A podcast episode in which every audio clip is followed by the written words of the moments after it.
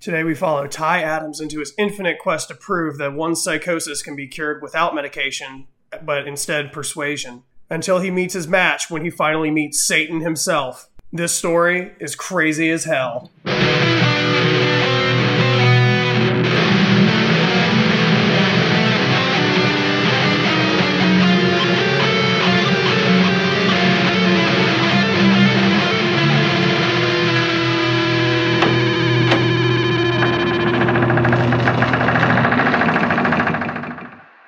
This is the trigger warning for today's episode. Today we'll be dealing with a few instances and themes of suicide. So if that is something that is triggering for you, please know that the National Suicide Prevention Lifeline is 800 273 8255. Again, that's 800 273 8255. And as our listeners, please know that you are not alone. Hello, everyone, and welcome to another riveting edition of Under the Floorboards, where we laugh with the creatures that go bump in the night. I am your host, John, and I am joined by my magnificent co-host, Eric. Eric, how are you this week? Fabulous. Keeping it fucking clean on this show. Fabuloso. We're oh, still looking at I know. I'm looking at you, Fabuloso. checking Fabuloso. that email on the daily, hourly. Please message us. please, please, God, I just want to be able to clean my house. Yes. Everything smells. Don't send me the lavender shit, though. I want that green apple. Green apple goodness.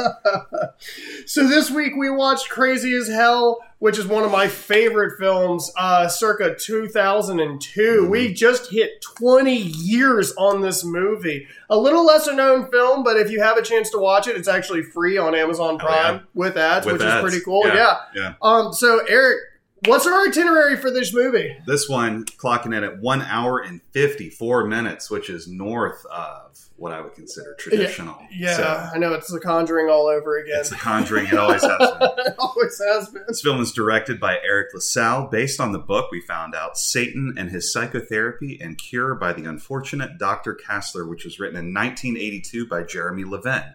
Our top billing cast, we have Michael Beach playing Ty Adams, Ronny Cox is Dr. DeLazzo, Sinbad, what's up? Playing you could Jefferson. feel the chain around his neck. He's listed as orderly. We're going to call him what he wants to be called. Right eye. Man, all you had to do was call me by my name. hmm Right eye.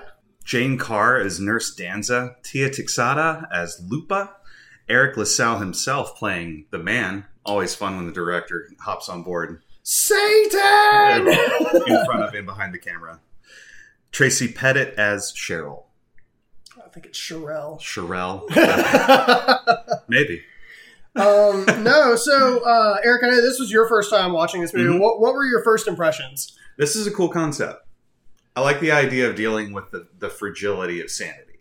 Yeah, especially know. when it kind of falls on like the main Uh-huh. character. especially sort of in a uh, the framework of like I I'm gonna go as far as to call it like a low budget kind of film Oh, and that kind of thing where we don't like the special effects and things that, of that nature are very limited Mhm. where we can really like psychologically examine his character through very strong writing and things like that you know so I thought it was a lot of fun I, I like it as a concept and everything so it, it just you know felt like maybe it was a little bit longer than it needed to be at points but most definitely. aside from that yeah, It's The Conjuring again, all Yeah. over again. But uh, no, I, I do thoroughly enjoy this movie. I think conceptually it's great, and I Mhm. think it plays a lot with, again, like you were saying, the fragility of uh, one's sanity. But what's really cool about what they play on is we see some of the instances throughout the movie of like. Is this guy really Satan? And for a handful of uh, instances, you can kind of see that it's like, oh, he was there. That's how he got this Mhm. information.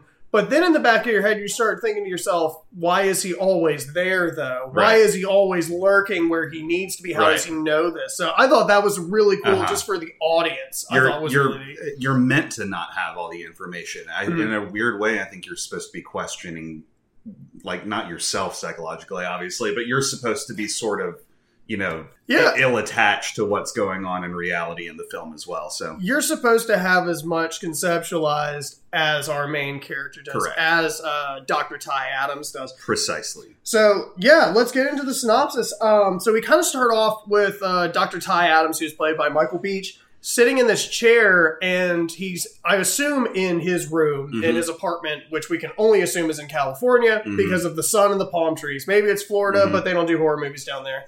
Um, Florida is a horror movie. There's gators, Mhm. snakes, bears, Racists. hogs. There's old people. Actually, it's starting to sound like X movie. uh, so uh, he's sitting in this chair, he's sweating bullets, and he sees at the corner of his bed this blood that's kind of leaching Mhm. out and kind of pooling into the tile, which I think Mhm. it's weird to have a tile bedroom Mhm. to begin with. Maybe that's a California Maybe it is thing. Florida now that I think about that. Yeah. So then he kind of like goes up to examine the blood and he just kind of snaps out of it, right? Mhm. And he's like back, Back in the to chair. reality. Yeah. Snap back to reality. And now we're like uh, trying to figure out okay, it was all a dream. I used to read up straight up magazine. yeah. And We're he- not done yet. There's gonna be so many. There's gonna be so many. And then he starts having like these flashes of this little girl, which I, we're supposed to assume is his daughter, Mhm. right? And obviously, if you're having flashes like that, it's not necessarily inherently some sort of psychosis, but it is definitely um, an attribution of trauma, Sure. right? Some kind of post traumatic something. Yeah, exactly. So he kind of packs himself up, and the next scene it kind of cuts to us being in front of God, what was the name? Seta State Hospital, Mhm. which is like what I kept calling the Nut House. If you're offended by that, I'm going to try not to call Right. it that. I get it. We all need help at some point in our Mhm. lives. We don't judge here, but they kind of portrayed it as such. True. So, anyways, uh, he pulls up in the front and he rolls over a beer bottle in his fucking suburban, Mm-hmm. and his tire goes flat. And he's just like, "What?" And I'm like, "What the fuck? Like, who was drinking out front of this?" and what's even funnier is like as we progress, we'll find out that that has absolutely nothing to do with anything, no, like whatsoever. it was a completely thrown away point of dialogue, and you know, it wasn't even an omen yeah, to anything. It was like he was going to be staying nothing, here for right. the next 30 days. It didn't fucking matter. right. And he uh, is on the keypad. I guess it's like the the microphone system communicating with people indoors. Hey, I need to get through the gate. I've got a flat tire. I'm here to see Doctor Delazzo. You know, I'm also going to be staying here Right, for the next yeah. 30 days. So Yeah. will someone tow my car? right. They're like, oh yeah, no problem. So they sit. He finally. Then we cut to. Uh, he gets introduced into the hospital, and he Mhm. goes and he sits down with uh, Dr. Sam Delazzo, who Mhm. is the, uh, I guess, proprietor Mhm. and owner of this ward. hmm Which he makes very clear. He's very much a Dr. Kelso. Uh, Yeah. well, the hospital's got to make money, right? Right. 100%. Yeah, he refers to it as a business on more than one occasion. Exactly. But we kind of pick up with like uh, Dr. Ty Adams and Dela- Delazzo, right? Yeah, yeah. Uh, and they're having this meeting. We kind of come to find out that essentially Dr. Adams is trying to exploit this ward and Mhm. do this documentary about how you don't have to medicate people because the power of persuasion, if you're a good enough psychiatrist, You can talk people out of their shit. yeah, you can talk someone out of schizophrenia. Right. This man literally thinks that he is God Mhm. in in the ways of persuasion, Mhm. and it's funny because like I feel like the duality between him and Doctor Delazzo really shapes up most Mhm. of the time because even in just this scene he's like that's so crazy because you had two patients kill themselves in a month i'm pretty sure that's a record Right. Well, there was nothing I could do for them. They were suicidal. you're right no crazy person has or sorry mentally ill person Right. has ever been suicidal Uh, and and no, like it's just a mess. I was going to remark on the fact that there was a beautiful chessboard. One of the sets, the white pieces were made out of jade. Apparently, they were handmade and everything. So I was kind of gawking over this chessboard, and they had that moment of like everybody that plays chess and like sees Yeah. a chessboard. You want to, you want to go? You want to go? You know. do you want some fuck And so he moves a knight, and then he counters with like a normal pawn, and then another knight comes out, which is fucking weird. And I, that didn't translate to anything to me as a chess player. That that would like I there was nothing I could surmise from that that would indicate Right. that he is good at chess. so, but the doctor Delazzo was like, "Oh, this is going to be fun." And it was just an obscure, fucking weird. Probably because he thought he was going to beat the brakes off. A hundred percent. That could be true. Maybe I was looking too deep into it.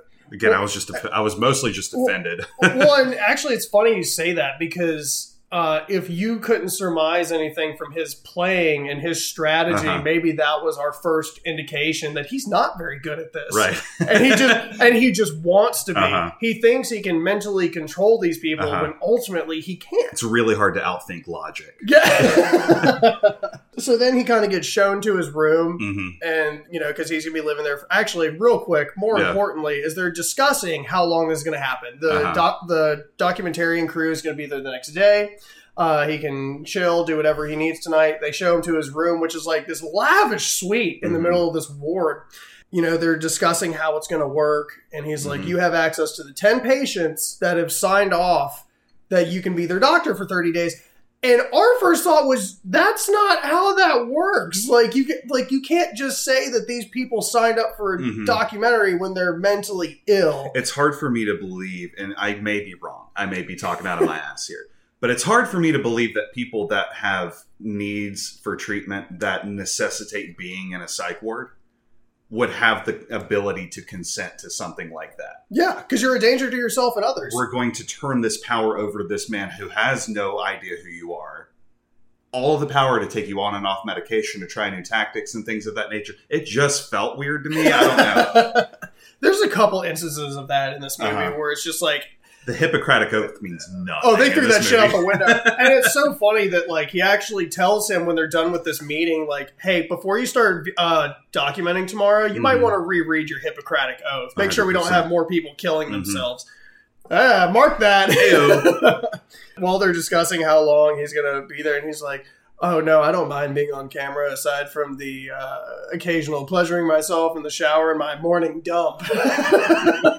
Which is funny. Charming, sir. yeah, exactly. This is what you say in a job interview, 100%. You know. so he goes up to his room and he does like the there's a piano in there Mhm. and he does what every asshole does and just fucking runs his hand down it and just like It's it's frustrating to me again. that's why I keep Yeah. the lid on my piano so people can't do that. Please just don't do that. Yeah, like Just don't do it's that. not yours. Can you play? No, don't touch it. Do you play piano? Okay, play every note. Yeah, so we have him sitting in his room and we get the first like flash of his family, Mhm. right? And we have some context for his daughter, Mhm. like thir- From like, the beginning of the movie, Yeah. but like moving on, yeah. and understanding where that's the trauma. Yeah. And he walks into like this side room that's almost like a small library in there, Mhm. and it's uh, his daughter and uh, Vera or Mhm. Vita, sorry, Vita, yeah. Vita. That Yeah. was his wife, and they're sitting there having a tea party, hmm and he, she, the daughter's just like. Oh well, in case Daddy does come, I'm gonna pour him a cup of tea anyways. Mhm. And Vera's like, or Vita, Vita. Je- Jesus Christ, Vita was like, "Oh well, you know he's not going to show up," and then she just like turns and locks eyes with him in this. Um, what's the what's the best to say vision, I Yeah, I get- yeah. Some kind of, you know, yeah. his own psychosis. Yes. yeah. And then we kind of just flash to now we're meeting the patients. Because the nurse comes back that walked into his room. She, are you ready to go meet them now? She you all lovely." right? Yeah, you know, this kind of Mrs. Potts vibe. You know what I she mean? She was Yeah. definitely in Doctor Who. Not as anybody beg, but she was definitely in Doctor Who. Mhm.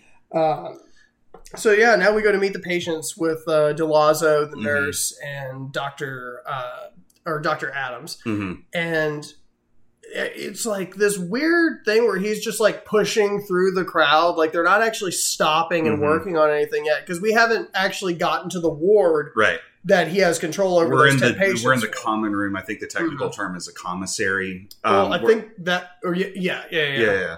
And so everybody's sort of just hanging, and the way that it was, the way that it was acted was a little hyperbolic for me. It was a little over the top and a little. I mean, like I'm not going to say like offensive, For a place that had cattle prods, right? I but did- it's I one of those things where it felt more freak show circus than it did psych ward. Oh, most You know what I definitely. mean? Oh, so- I know what you mean. Yeah.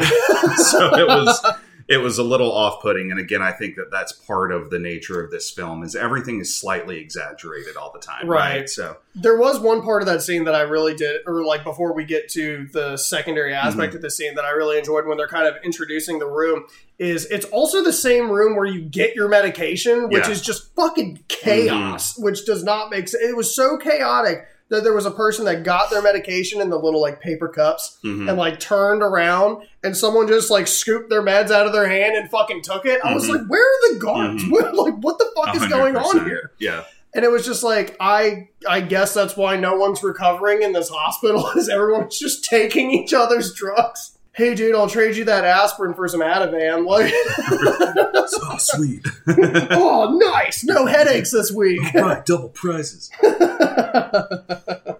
so then we kind of like meet our first uh, mentally ill patient, hmm and she walks up to Dr. Adams and just like slides his thumb into her mouth and just sucks on it for a Mhm. minute. It's so it was like it was so uncomfortable. Right. It was so fucking uncomfortable. And the room kind of chills, and everybody's like, all right, let's see what happens now. Challenge. You know what I mean? You, you have Dr. Lazo standing behind him, like, "Ha, you dumb bitch! You think you can save people?" Right. And then like, uh, D- Dr. Adams just does like this weird gaslighting thing, Uh-huh. right? Where he just kind of looks at her and he holds up both of his hands and goes, "This time, could you do it with like both of my thumbs Uh-huh. at the same time?" And you can see that she's a little like taken back yeah. now because Uh-huh. like all the patients were just like, la, like you Right. you sucked his thumb, and Right. now it's like. Now that he's trying I've to never seen her suck two thumbs at once. Holy shit. Two at once in this economy. so he kind of like go. He goes to give her both of his thumbs, and she just goes. She eh. kind of like re- leans forward and recoils, and then recoils a little bit more. and then he just goes. Yeah, see now that now that you're embarrassed, you don't want to do it anymore, Right. do you? And it was like such a dick move, and I was Mhm. thinking to myself, no wonder you had two patients kill themselves. 100%. Like, now that you know what it's like to feel uncomfortable in front of people, how about you apologize to me right now? I'm sorry. Yeah. Say it just a little bit louder. I'm sorry. I accept your apology. And he just kind of pats her on the shoulder and He's such a piece of just shit. kind of keeps moving through the room again. This is our this is our protagonist, everybody. Welcome to it. So now we kind of uh, move into like this weird sub. It's not even like a sub basement. It's just like a room that just doesn't have any light or windows in it, Mhm. and that's where the production crew that we've now met, that is led by Wayne. uh, Wayne, who is played of course by. it's Wayne. Well, the thing is too. Uh, so it's John C. McGinley, which. Mhm. Is Dr. Cox. So I was su- from Scrubs. So I'm Mhm. super hype over his character Yeah. even being a part of this. And he doesn't play the same douchebag, but he definitely still plays a douchebag hmm which loved it. Mark it. Yeah, mark, mark, mark that. Um, but he is the director and producer Mhm. of this uh, the documentary, and he's yeah. stoked on it right he's like i just want to tell you what an opportunity this is for me because we're really interested in exploring the way that your psychology works it's like we we see a star in you ty adams and adams kind of likes it dr adams is kind of like feeling that attention because somebody he- knows how great I am. yeah 100% he is completely ego fueled if you haven't picked up on that by now and so having somebody validate that even so much to the You point know. that he was quoting his thesis for something that he had done two years ago, and like you see the the smile Mhm. go up on Doctor Adams' face, that million dollar Mhm. fucking smile. yeah and it was like you know we kind of see the process of how this is going to work and we're seeing like you know all the tiny cameras which we didn't actually use it was all big cameras Mm-hmm. Right. the whole time so now we're actually going to venture into the ward right, where dr adams will be presiding over and yes yeah we're going to Yeah. meet our our 10 people and then as we're going into the ward there's an emergency uh, I, environmental services Yeah. was calling to for- fix the ac for, for Dr. Lazo, I was like, yeah, I guess we're just Mhm. dumping coolant on the Mhm. ground. right right There's antifreeze everywhere. so he's like, no, you got this. I'll, I'll be back in a Mhm. minute. And uh, he meets our first care or our first patient, Cheryl. Uh huh. And Cheryl is standing beside a window, clutching um, something. I can't remember what it was. I guess it's of no consequence at this point. But essentially, there's that moment where it sinks in that he has been given no context about who this person is. Because he didn't read the fucking is. chart. the, the ones that are sitting in the door that you have to open to get in. He ignored those. So he walks in and immediately touches the turtle, the little stuffed turtle Mm-hmm. that belongs to Cheryl that's on the ground. Again, I'm not an expert. Part of me wants to believe that you don't want to disrupt somebody's private environment if you've never met them before, let alone if they're a patient being treated for something. Yeah, You know so, I mean? someone that's already Right. Mm-hmm. trying to grip to reality and like actually It's the piano all over again. I'm Yeah. just going to go in and touch this. Stop right? touching Right. shit. Yeah, 100%. And then we have like this, you know, he goes to pick up the turtle Mhm. and she just has this fucking meltdown. She Mhm. starts attacking him.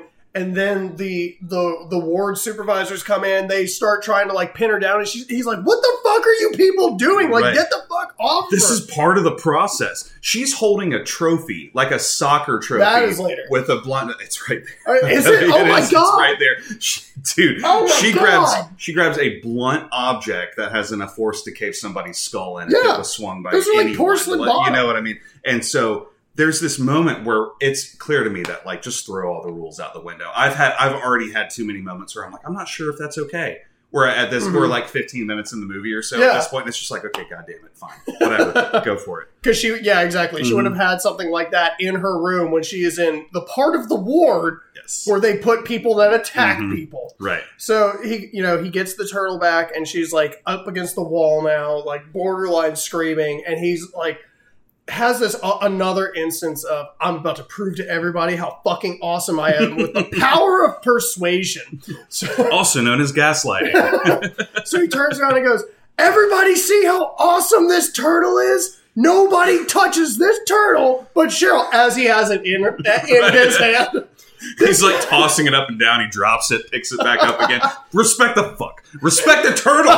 you know? respect this fucking turtle. This turtle is awesome. And he puts it down on the bed, and she finally like comes up and like snatches it and goes back. Yeah. She's Like- like, dude, please leave. Yeah. Like, Just put my turtle down Yeah. and fucking leave. You didn't Yeah. even have to tell everybody. You could have just put the turtle Yeah. down and fucking left. It was a disaster. They spent so much so much time on this turtle throughout this Yeah. movie. Who played the turtle? so then we cut to uh, Sinbad is kind of like setting up the office. And he just keeps getting blown off by Dr. Adams. It's so Hey man, I got a question rude. for you. Not now. Not now. Not now, Sinbad. He's like, all right, no, that's cool. I'll talk to you later, man. No worries. He's so nice. You had your time in the 80s, Sinbad. Right. Now is my time. Imagine getting out acted by Arnold Schwarzenegger. Sorry, Sinbad, if you're listening, but There's a reason Kazam was not a real movie. oh my goodness. And so, um, Dr. DeLazzo kind of comes in, and at first I thought he was carrying a tray of food. it's a chessboard. I'm excited again. He's like, Yeah, I actually had a couple of these made. They're handmade and everything. So I'm all excited. Was like, Handcrafted yeah. jade. Yeah. and they sit down and they have the little conversation about Cheryl. You know, that was kind of weird back there, wasn't it? Yeah, You know? like, and he's talking about, like, Dr. Adams is still so convinced that he can get through to her. hmm And I get that from his perspective because it's literally his first interaction. hmm you know and they start talking about like her past before she came in here like Mhm. she was chained up to a radiator for like three days so long that she started eating wood chips off the bed that was next to her and Mhm. like this girl has been through the fucking ringer hmm he is so convinced that you can get through that without medication hmm which maybe is true and I think that's why he was kind of banking on her harder than everybody else for the for their level of psychosis, Uh-huh. right? Yeah. It's like at that point he's just trying to undo their trauma. Yeah. And maybe that'll work, but at the Mhm. same time, the biggest thing for me was when they were talking about just completely taking her off of her medication. hmm And as someone who has been on medication before, those withdrawals are fucking insane. hmm And that would happen over a span of 30 days, not tomorrow. Yeah. We're not just going to cut Mhm. her from her medication that she clearly fucking needs. It's not a 24 hours and your blood's clean. You know? Yeah. I mean? yeah. It's not. Yeah. But of course, Dr. Lazo's like, you have this many days to figure it out. And Mhm. I'm just like, hmm cool. And again, I think that this is what the chess metaphor is, right? I mean, Sure. I'm not going to harp on this anymore, but I, it was interesting. you are, and me- that's okay. well, it was interesting. I'll make one more point at the very end, but like it was interesting to me that when he brought the board in the room, he didn't reset the board, despite the fact that each of them had made like one or two moves each, which just feels funny. So it feels like he's intentionally trying to continue this. Delazzo is. And I think that that's meant to be a metaphor. If not, I just read too deeply into that, but that's fine. Yeah. So Yeah. then, uh, after they kind of describe or discuss how they're going to work on Cheryl, right Mhm. now we have our uh, the doc cuts out for a minute. He's like, "I got to take this call." Mhm. We have another instance of uh, Dr. Adams has these kind of flashes of his wife, and he Mhm. has these flashes of his daughter. Oh, we're going to go ahead and say Brianna now. That way we can Yeah, that way we can refer to it a little bit easier throughout Yeah. the cast. Mhm. Um, his daughter Brianna you know, kind of running and playing, and like they're very sweet flashes that you Mhm. kind of get. happy memories. Exactly, yeah, yeah. exactly. Mhm. And then we actually have Dr. Lazo comes back in and says, "Oh, I've got a classic case for you, Mhm. fam." Don't you want to come in? No, no, no. You're fine. You got this. Go on in. so, so he drops him off at the room, and we meet the man, The man. Uh, who I will probably still refer to as Satan Mhm. or Satin Sad. later. you know, he was just so smooth with it. it sounds corny, but he really pulled it out. no, but it like he literally just turns around. Hello, Doctor Adams. I'm Satan.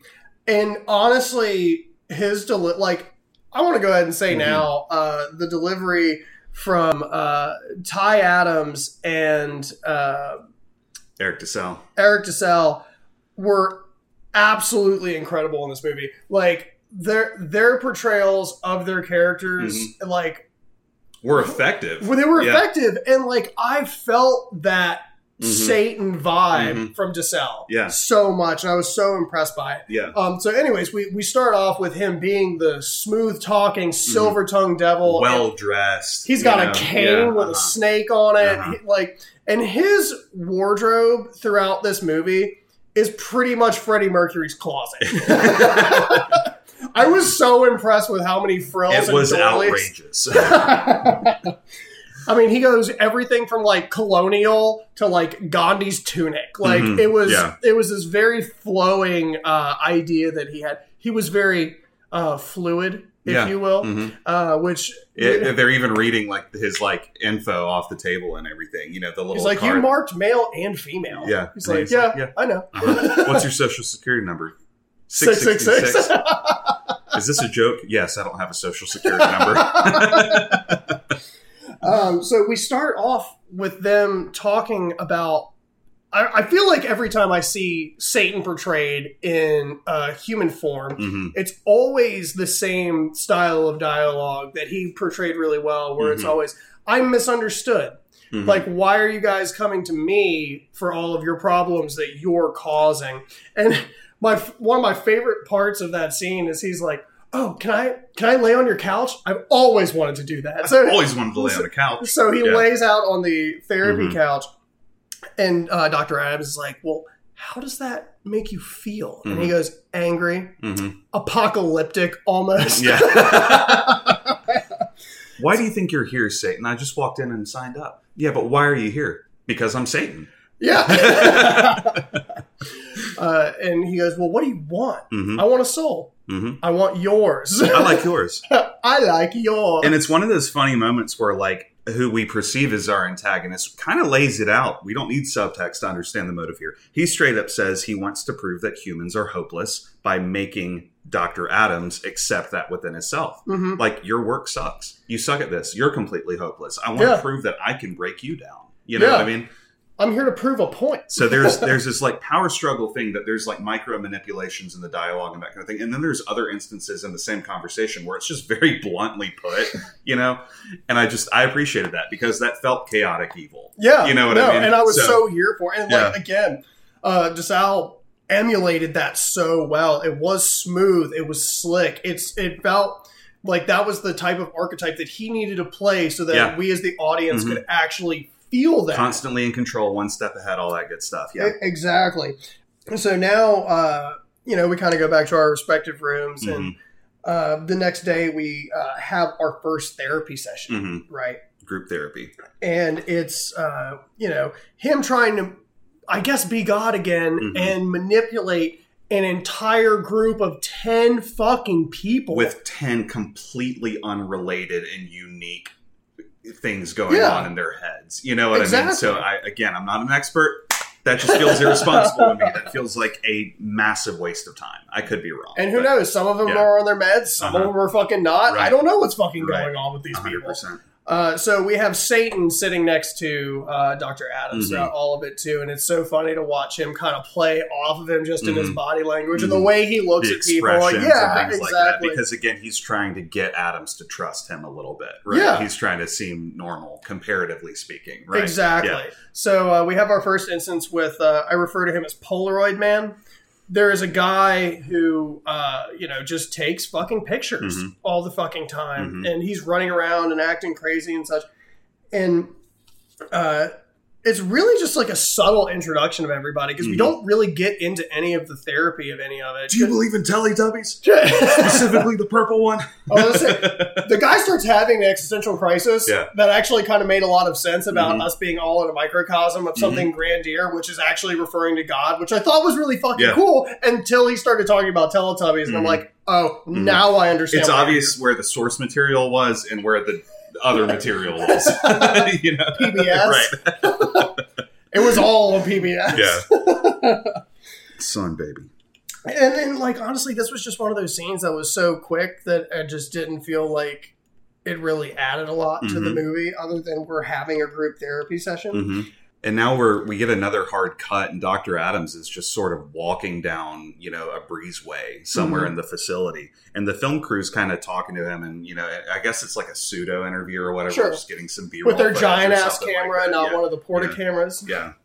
And they sort of kind of get in a little bit of a pissing contest, the director of the documentary and Yeah. Dr. Adams, and it comes down to, dude, you don't have a chance. And you see his ego get burned. And he says, he kind of stares at him, and the director says, I, I don't believe you can cure any of these people.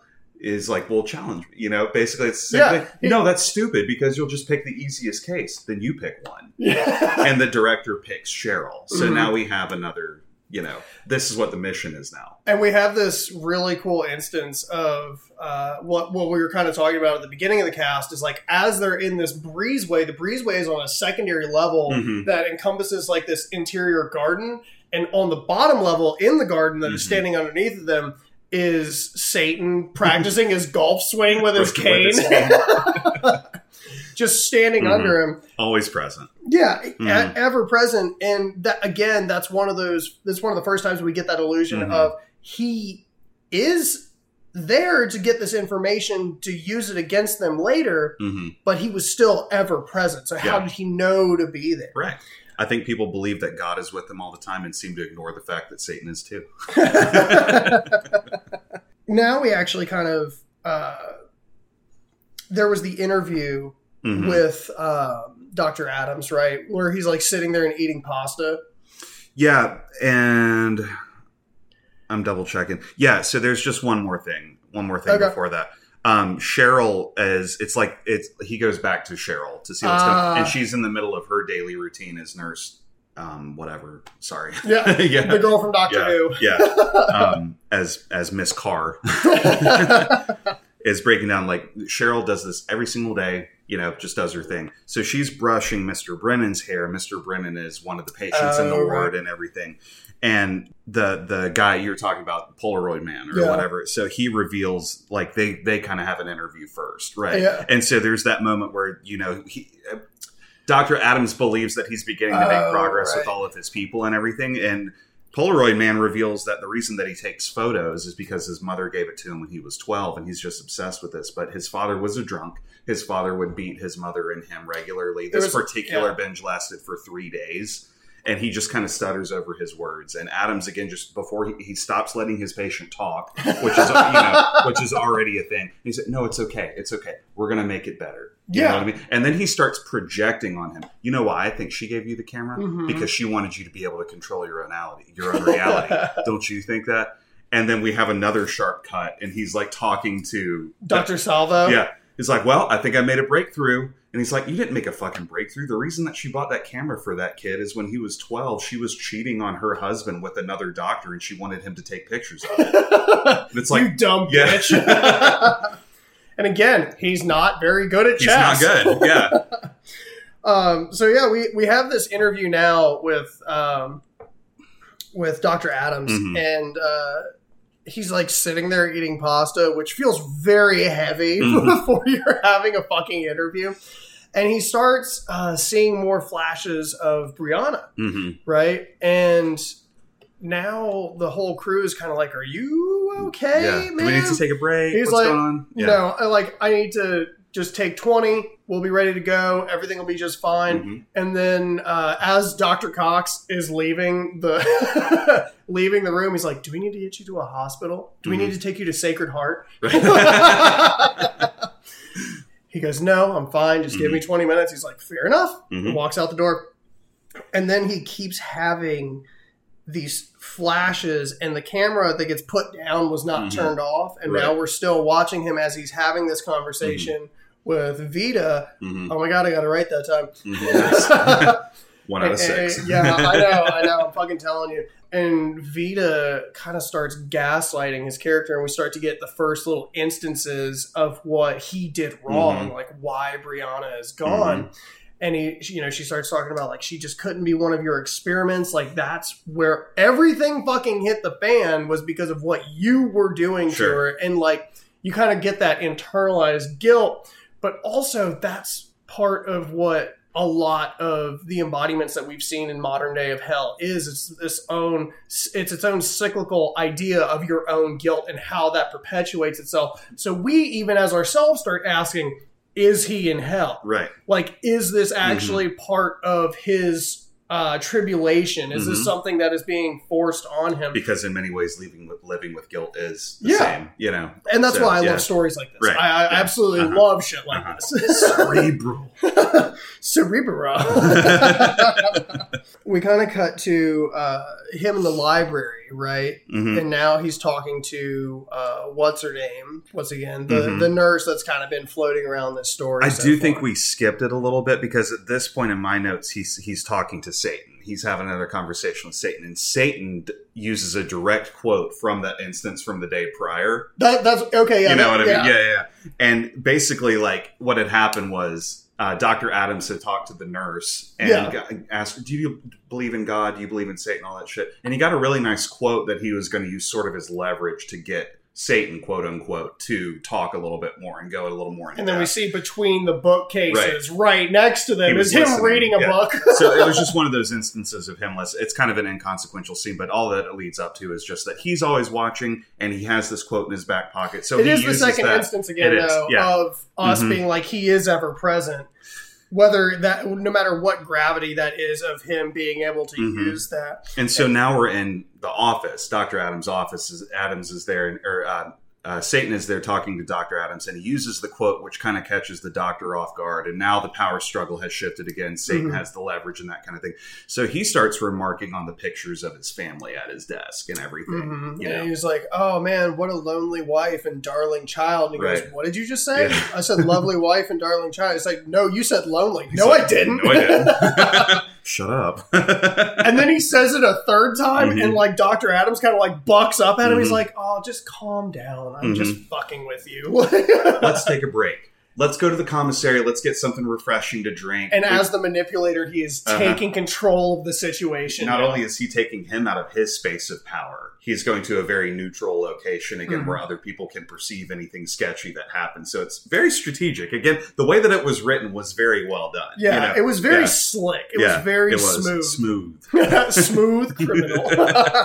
so we go down to the commissary, and uh, you know we have like a waitress, I Mhm. guess.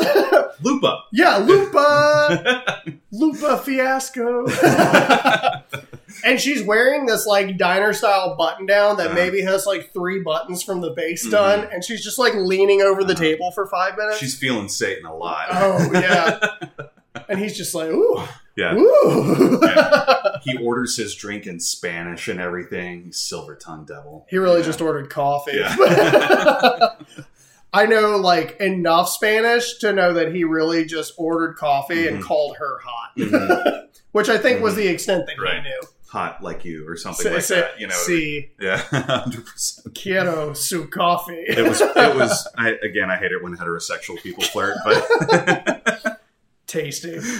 So, uh, you know, they're sitting there conversing for a minute, and they're kind of like setting more boundaries, right? Mhm. Where even though it's a neutral space, he's just like, you cannot talk about my wife. Yeah. You cannot talk about my child. You cannot talk about my personal life. This is not fucking okay. And he's just like, oh, calm down. I'm just trying to get a better perception of you. He's like, Mhm. you're not trying to perceive me. Mhm. I'm trying to perceive you. yeah, this isn't how that works. Yeah, he's like, well, I'm, Who's the therapist? Therapist. who Yeah. who therapizes the therapist. oh fuck! I've been therapized. Not again. So like, yeah, they they kind of just continue the conversation, and then we gotta get this call. So they well they get their drinks. Yeah. So that power move has been established, Mhm. right? And they're just kind of sitting there sipping for a minute, and now we find out that the shit has hit the fan with Cheryl. Yeah. Right? We get a call. He's like, I have to go. I He's got a 911. yeah, no, somebody call nine one one. So, so you know, he bolts and he's just like, "Okay, I'll see you later." Mhm. Bye, Satan. My Hope you find your. Uh, Bye, Satan. Hope you find your dad. this was a great episode to do for Father's Day week. uh, so he gets up there, and first of all, these guys now have cat the like. Uh, Uh-huh. The security people, or what I don't know Yeah. what your label is for people that work at these wards, but like we'll say security. Yeah, so they're sitting there just tasing Cheryl Because Cheryl's on the got a fucking mop, and yeah. she's like, "How did she get a mop? Why was there a mop in her room? You know what I mean? Like, she killed the cleaning lady yeah, you know, like- for touching her turtle. right. Give me back my turtle. It's awesome. Didn't you hear Dr. Adams yesterday addressing the entire ward? you guys should have fucking known this already. so, uh, you know, she's just going buck wild. And Dr. Adams gets up there. He's like, everybody get the fuck out. I don't care who the fuck you are. Everybody get the fuck out. Mhm. And finally, they back off, but it's so funny because, like, in the background, like, the security guards are trying to get through all of the ward patients, Mhm. and they're, like, obviously trying to see in, but they're not really because they've got so Right. much of their own shit going on. And they're just, like, reaching over and a reach Yeah. around, if you will, Yeah. to get, like, the cattle prod. Imagine like a phalanx of nurses, and then the security guards behind them, like wielding the weapons just in case somebody gets too close. You know what I mean? So Dr. Adams has the idea to announce to everyone, "I'm taking her off her medication right now. Somebody get me a blood kit." And Dr. DeLazo shows up like, and he's just wait like, a minute. And he like I guess like Dr. DeLazo is trying to get validation from the nurse and Yeah. just like so Dr. Adams here would like to take her off of her medication. Mhm. Um, would you like to go get him a blood kit? Yeah. so she comes back and I guess he took out the blood that had her medication in. Yeah, because he, I, again, I don't know how this shit works, man. But It's it's actually 1700s medication. You have too much blood in your body. we're gonna drain you until you feel better or die. 10, t- 10 out of 9 times it Mhm. works. That's right. You achieve the results. I mean, whatever, man. And I'm not good at math, but I know what I said there. so then we have like this kind of perpetuated scene where, you know, she kind of freaks out still for a while over like a few hours. Is that the one where she freaks out over a couple hours? That was, uh, if I'm not mistaken. yeah. Yeah. so she's still Um, like, she's slapping at Dr. Adams. She's still like, she's going buck fucking wild. Mm-hmm. And eventually he's just like cuddling her on her bed, which was really fucking uncomfortable Mhm. for me to gives watch. her the dolphin from the beginning of the movie that belonged Mhm. to Brianna. Mm-hmm. Brianna. And it was just like, God damn it. Because the cuddling is not hyperbolic either. I mean, he was kind of petting her and rubbing his hand Yeah. against her face. I don't know that it was meant to be sexual, but it came off as a very like it, it came off that way because they have no direct connection but we do start to get that he Mhm. is projecting what has happened to Brianna on her, Cheryl. yeah. yeah. Mhm, a hundred percent. The only other point of note um, that happens is Mr. Brennan died at this point. Oh Um, yeah, but cardi- that's not a cardiac- It's not a kill because it was of natural causes Yeah. or Satan. So Satan. we're still technically at zero. Yeah, we're still technically at a zero kill count. Mhm. Uh, so then we cut to like this really nonsensical scene of uh, them in the bathroom, right? Yeah. And Satan walks up wearing like He walks out of the corner Yeah, too. He yeah. doesn't walk through the Uh-huh. door. He walks Uh-huh. out of the corner Imagine like Liza Minnelli meets Backstreet Boys. with the mesh top. yeah, that's what Satan was wearing to the bathroom. and he pulls up his leather skirt to Mhm. pee. Yeah, Dr. Adams goes, Man, if you were any closer to that, you'd take a shower. He's like, Mhm. Don't worry, doctor. I'm not going to pee on you Mhm. unless that's what you're into. And I'm thinking to myself, Where's the R. Kelly joke And- in this prominently black movie? and yeah, and like Dr. Adams is actually staring at his cock. The he's whole like he's like and he's like uh kind of makes like a little nodding motion and Satan goes, Yeah, when they were handing these out, I was first in line. And he's like, Well, you might want to go back for seconds. I think he was going back for You know, seconds it- at that yeah, point. that's what I'm saying. it was so Looks down again. Yeah. And he's Holy still shit. comparing. Yeah, I was like, what the It- what the fuck? Again, it felt weirdly out of place because it didn't accomplish anything. You know what I mean? That Yeah. that meant nothing we were talking about the runtime of this movie being a little bit unnecessarily long. This is one of those scenes that I could have done without. yeah. Maybe it was comic relief. I don't really It know. would have been great Yeah. deleted scene content. It would have. And so he says, Satan says that he's got a meeting with Delazzo, which is Mhm. weird because that shouldn't be. Again, we don't. That's not his doctor. I don't. Right. I don't understand the like the tier of how you know, of who's in charge of who and what and that kind of thing doesn't make a whole lot of sense. So now we have a little bit of Satan. I guess this is the point of the scene. Is Satan is maybe driving a little bit of a wedge between Delazzo and Adams that has already you know been started. and He's Right. just creating more tension. So Well, so now we cut to him actually going through Satan's stuff in Mhm. his room, right? yeah. And this also just felt like a scene that you could have just cut out, quite Mhm. frankly, because instead of so uh, Satan was not invited to this picnic that they're going to have Mhm. off campus. And apparently Delazzo was like, "Oh, well, you're invited now," and you Mhm. know they have like this quip and fucking banter between themselves in his room. But ultimately, the whole point of that story is he's going to be going on this picnic now. Where the picnic was actually the gravity of what was kind of happening in our Mhm. perception, right? Yeah. Uh, so you know, we cut to actually the dancing scene. Jesus, I was going to say because there was a party these before the party. scenes made no fucking. It was fucking sense. weird. It was just fucking weird. Satan is in the commissary, and they're what were they playing? Uh, it was some sort of like 70s style. uh-huh. Like, with all of the other patients, And everybody's what dancing and having fun. Yeah, and that kind of thing. And again, maybe we get more context for that in the next scene because now it's picnic day. Again, we just sort Right. of jump over the fact that Satan had a dance party in the commissary with everyone, but it's just like okay, picnic day. Let's go. so everybody gets off the bus, and this is actually a very, ironically, this is a quick scene. hmm because uh, we get off the bus, you know, everybody's kind of conversing and shit and doing their Mhm. mentally ill thing in the middle of this park.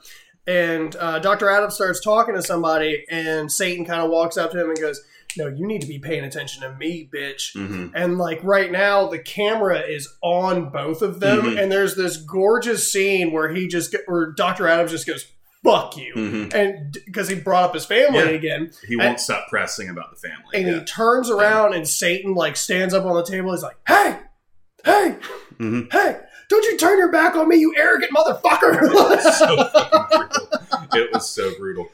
And- he goes, "You want to?" What's he say? It's something to the effect of like, um, "How's it feel being the devil's bitch? Watch this shit, chaos, chaos." As if there wasn't before. Right.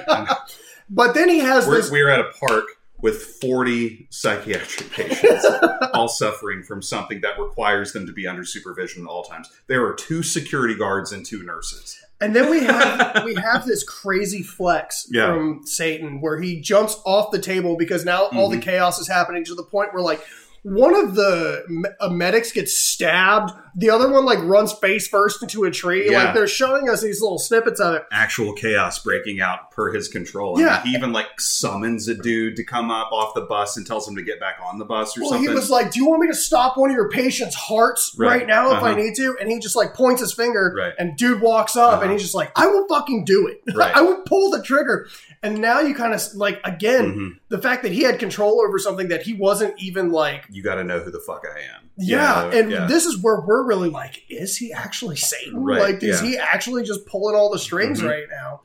And I don't know if that's particularly a breaking point for uh, for Doctor Adams, but it all it's he hasn't snapped yet. He hasn't cracked, Mhm. but it starts to become a point of acceptance that this is possible Yeah. in his world. And so he breaks protocol once again. When I say he, I mean Dr. Adams, and goes and has Satan's fingerprints like Yeah, work done. hella at- illegal. yeah. Hella illegal being your doctor. So I tried to catch all of them. His index finger is the fingerprint of Don uh, John Dillinger. Middle finger is Salvador Dali. I think they said his ring fingers are Millie and Vanilli. yeah, Is that right? Yeah. And his pinky is uh, belonged to a uh, grand wizard in the KKK from Mississippi. so that was fucking weird. Again, more just nonsensical bullshit. Because now we get but at least I enjoyed that. yeah, that was just that was just funny.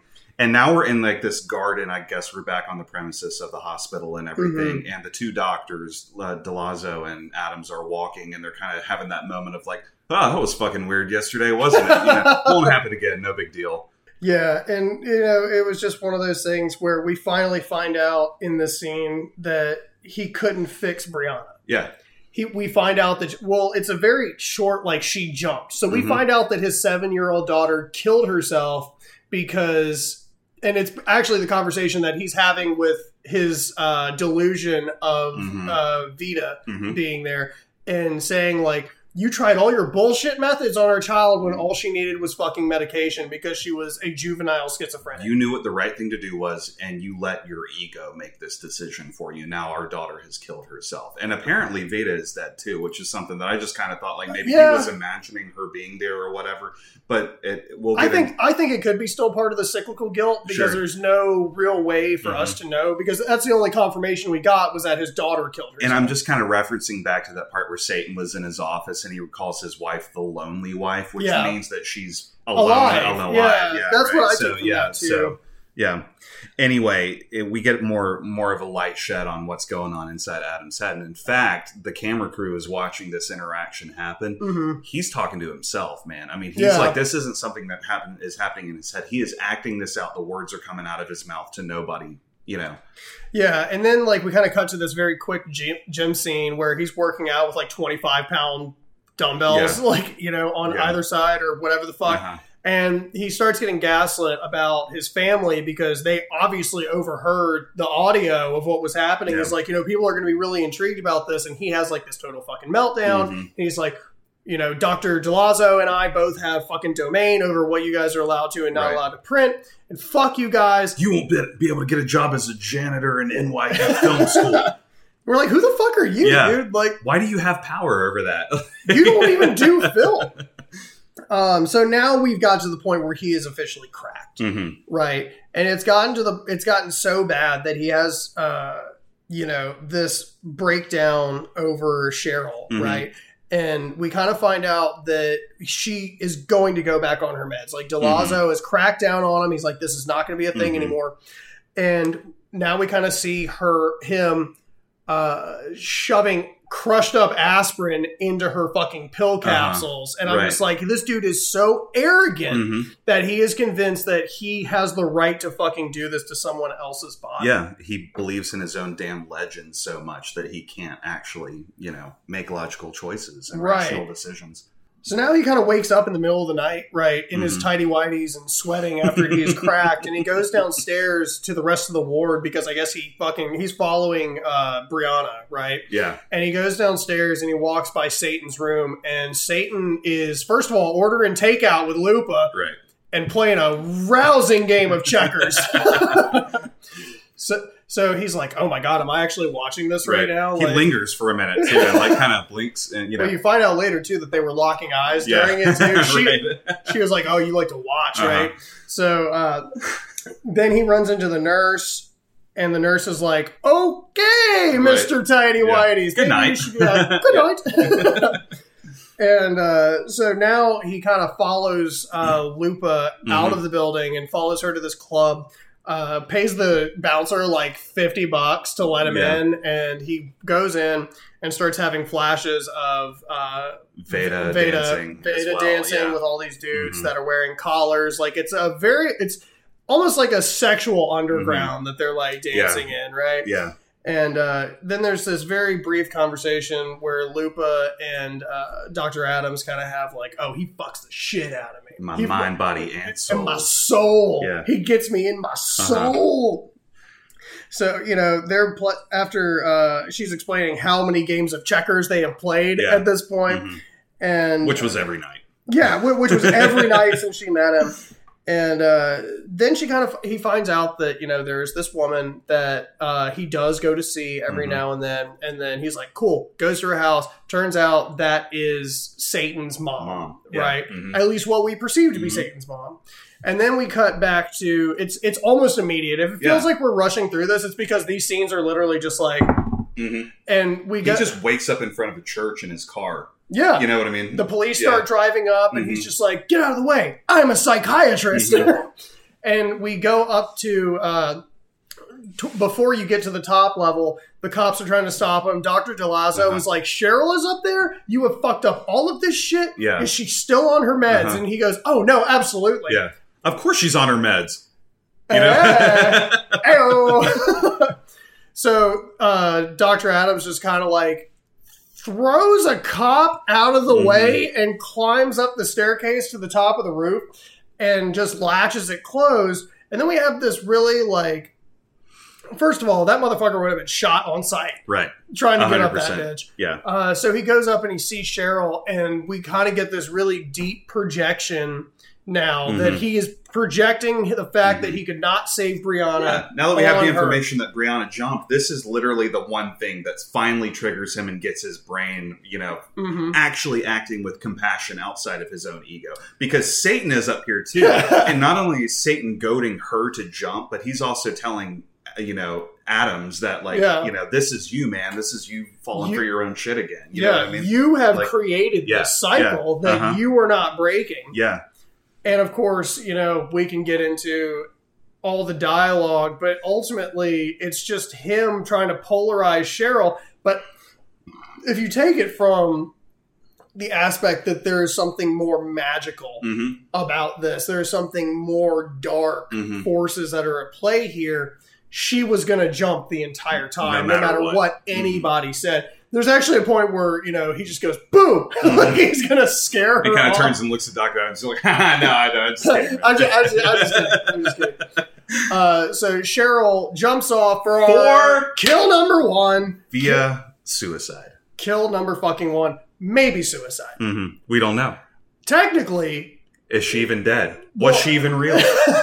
but technically, it is a kill because she was not on her medication because he was filling Ah. her meds with aspirin. Ah. So did go. Dr. Adams kill Mhm. her inherently? because he's already kept somebody off he cares about from taking their medication and they jump too. There it is. Oh, Very no. nice. Very nice. Oh fuck! So Dr. Adams at this point, just he's gone. He's Yeah. emotionally distraught. He's wrecked. He, his nerves are fried. Everything sucks, right? So he just like goes back into his office and he's trying to piece the frame the, together, the glass and everything on his desk, trying to just make something make sense in his world. Satan is in the office and he just kind of he comes out, of of the, the- out of the darkness. yeah, the dark corner again. And so Dr. Adams has had enough. Mhm. And so he grabs Satan, throws him up against the wall. They tussle a little bit, flips him back down on his desk, and starts choking the shit out of Satan. And is like, "I know who you are. I talked to your mom, William. You know, you know I mean? you're not sitting. He's like, "Please let me go. I have to get out of here." I know who I am. yeah. and it turns out that this is a guy suffering from PTSD. hmm You know, and this was Aren't all we a all? dream. It was all a It- dream. I love when the audience sings it back to Uh-huh. us. I know, right? I can almost hear it. Both All of them. four Uh, so yeah, now we, I mean, we find we kind of cut to this scene now where obviously they cut the the documentary short because someone killed themselves, Mhm. and obviously your shit doesn't Mhm. work. We're not now under a police investigation, so fewer cameras would be cool. know? Yeah. So uh, with uh, William Barnett, Uh huh. who is the uh, the person who has been playing Satan this entire Mhm. time. She he's now be, about to be visited by his mother, hmm and it's really funny because uh, there was a conversation between uh, Delazzo and him. He's like, "Do you really think he needs to have that much fucking Prozac and be in a straitjacket all the He's like, time?" oh yeah. oh yeah, He's beyond therapy at this point, which I guess is part of like the growth of the character. He now is acknowledging that some people you just have to give them medication. You just have to treat the symptoms. You can't treat the problem. Right. Yeah, You know what I mean? exactly. Yeah. Exactly. So uh, now the mother comes in, and there's this really weird instance where she goes to hand him the apples because uh, Mm-hmm. Satan. Sa- yeah, Satan has loved those since the Garden of Eden. Yep. And she goes to hand him the apples, and she goes, "Oh, I'm not going to go visit him. Will you just Mhm. give them to him?" Right. And there's this crazy scene where that was crazy as hell, Mm-hmm. right? and he. I, he, he opens the door and like we see Satan in the straight jacket on the chair and banging his head against like the wall. you hear like Woody Woodpecker noises and he just kind of closes the door back and like everyone starts running down the hallway, right? yeah. Well, first we turn around and the mother like pulls her wig off For whatever reason. for reason. whatever Yeah. fucking reason. I it was like I was bald the whole time. right. And then she, he turns back around. He walks back into the room, and the straight jacket's on the ground. The Mhm. apples are everywhere. And he turns around, and Satan's like standing in the mother's outfit Yeah. in like this corridor, Mhm. and they start trailblazing down the fucking Mhm. corridor, and we're just like, "Get that motherfucker!" Right.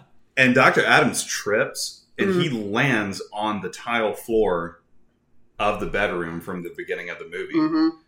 And he's like, okay, this is fucking weird. And we're And that- already like, there now we're like, okay, fuck, he, yeah, he's And now we find out where the blood's been coming from Right. this whole time. because it was him. It Mhm. was his blood because he comes around the other side of the bed and he sees his body laying there, throat cut, knife in hand. We have a flashback to that sequence where he's Mhm. originally talking to Dr. Delazzo and he says, I know you would rather kill yourself than admit you were wrong about something. Mhm. So holy shit, he totally did. And this is where the movie actually gets its title from, Mhm. right? Is because there's so much based in perception Mhm. of what is actually happening Mhm. now. It's because, first of all, did he actually Mhm. kill himself? Right. Or is this part of his perception of psychosis? hmm Uh, he actually walks into a room following that that Mhm. has. It's the actually it's a darker version of the room that doctor Mhm. Delazzo has. It's actually his room, and you see his section of psychosis and neuroses um, that he starts reading into. He turns around, and Mhm.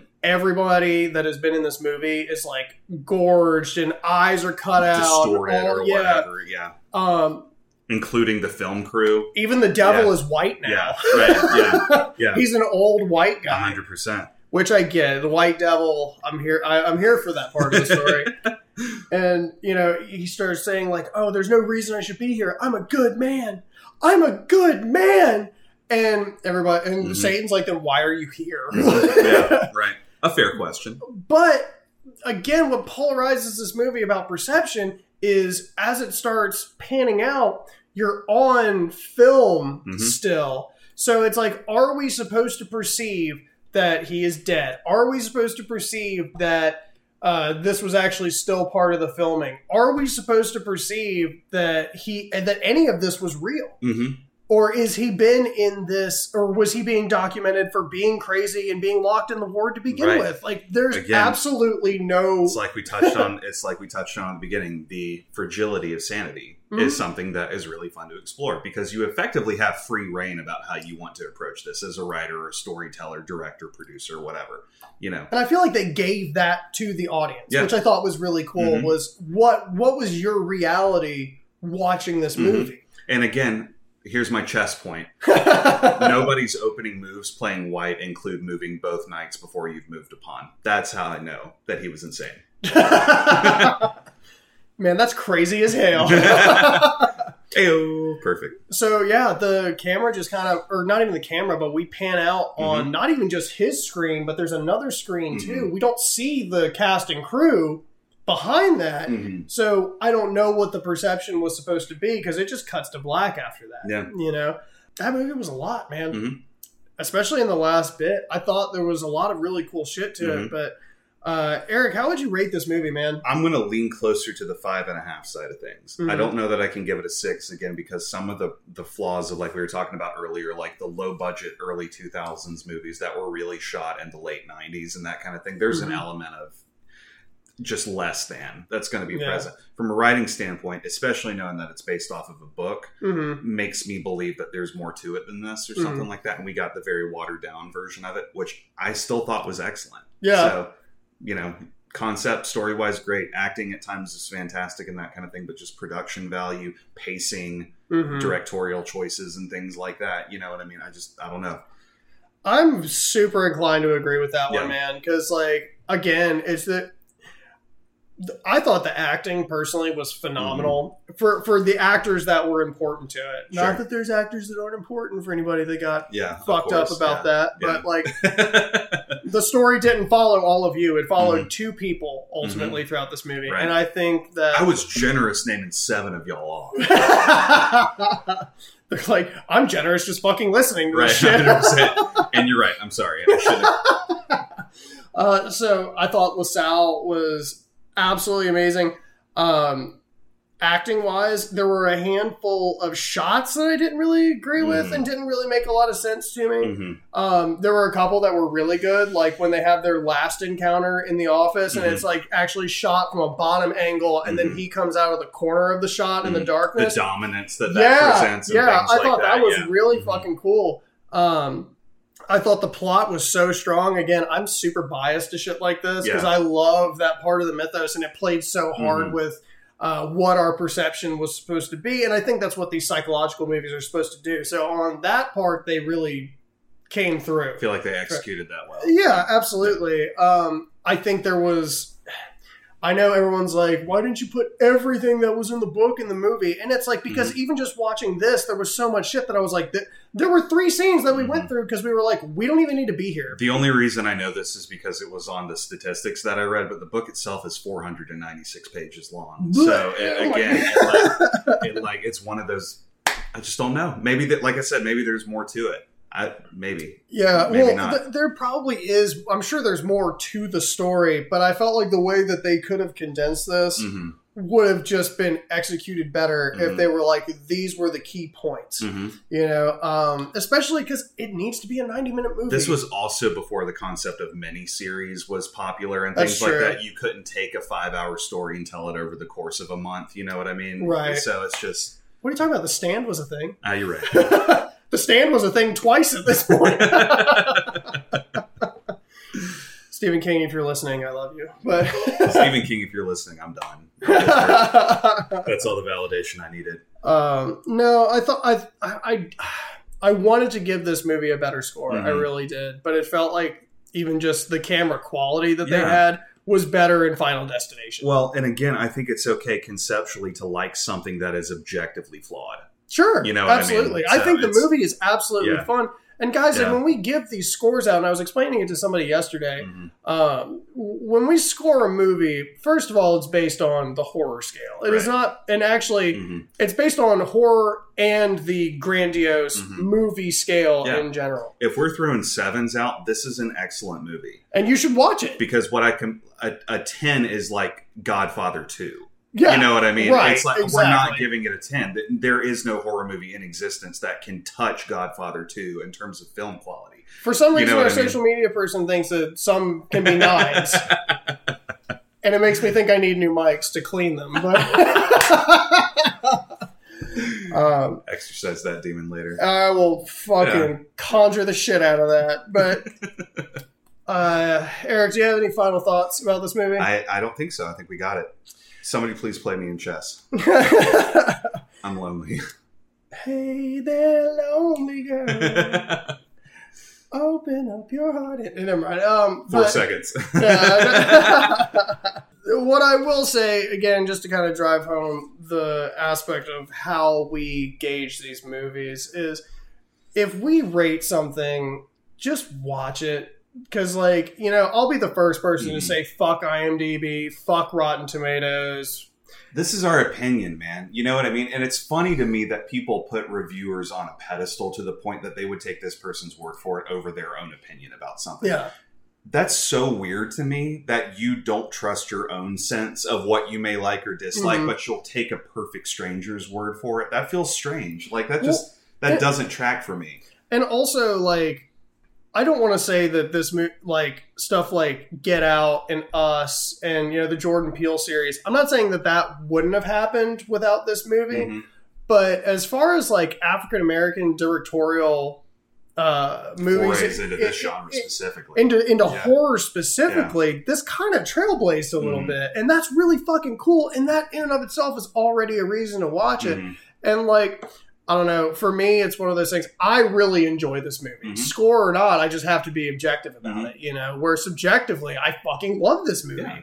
Um, and I felt if you like psychological thrillers, Sure. watch this. Yeah. It's free on Amazon Prime Uh-huh. with fucking ads. Like, Yeah.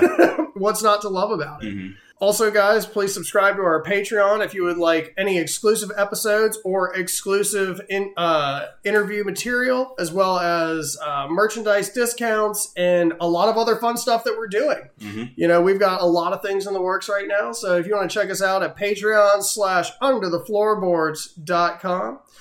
Uh, well, I'm your host, John, joined by my beautiful host, Eric. Thank you for joining us one more week on Under the Floorboards, where it creaks, it cracks, and we laugh at the creatures that go bump in the night.